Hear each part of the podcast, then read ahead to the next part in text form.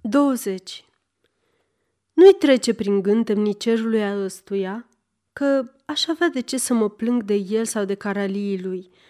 Avea dreptate. Ar fi urât din partea mea să mă plâng. Își fac meseria. M-au păzit bine. Și mai mult, la sosire și la plecare s-au purtat cu bună cuviință.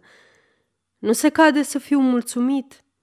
Gardianul acesta de treabă, cu zâmbetul său blajin, cu cuvintele lui mângâietoare, cu ochiul său gale și la pândă, cu labele butucănoase și mari, e încarnarea temniței înseși, e bisetră preschimbat în om. Toate sunt temniță în jurul meu. O regăsesc în toate chipurile, sub chipul omului, ca și sub chipul zăbrelelor sau al zăvorului. Zidul acesta e temnița cu chip de piatră. Ușa e temnița cu chip de lemn. Caralii temniță, în carne și oase. Temnița este o ființă oribilă, complexă, indivizibilă, jumătate casă, jumătate om.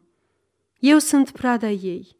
Mă clocotește, mă înlănțuie cu toate mădularele, mă strânge între zidurile de granit, mă zăvorăște cu lacăte de fier și mă veghează cu ochii de caralii. Ah, nenorocitul de mine! Ce o să mi se întâmple?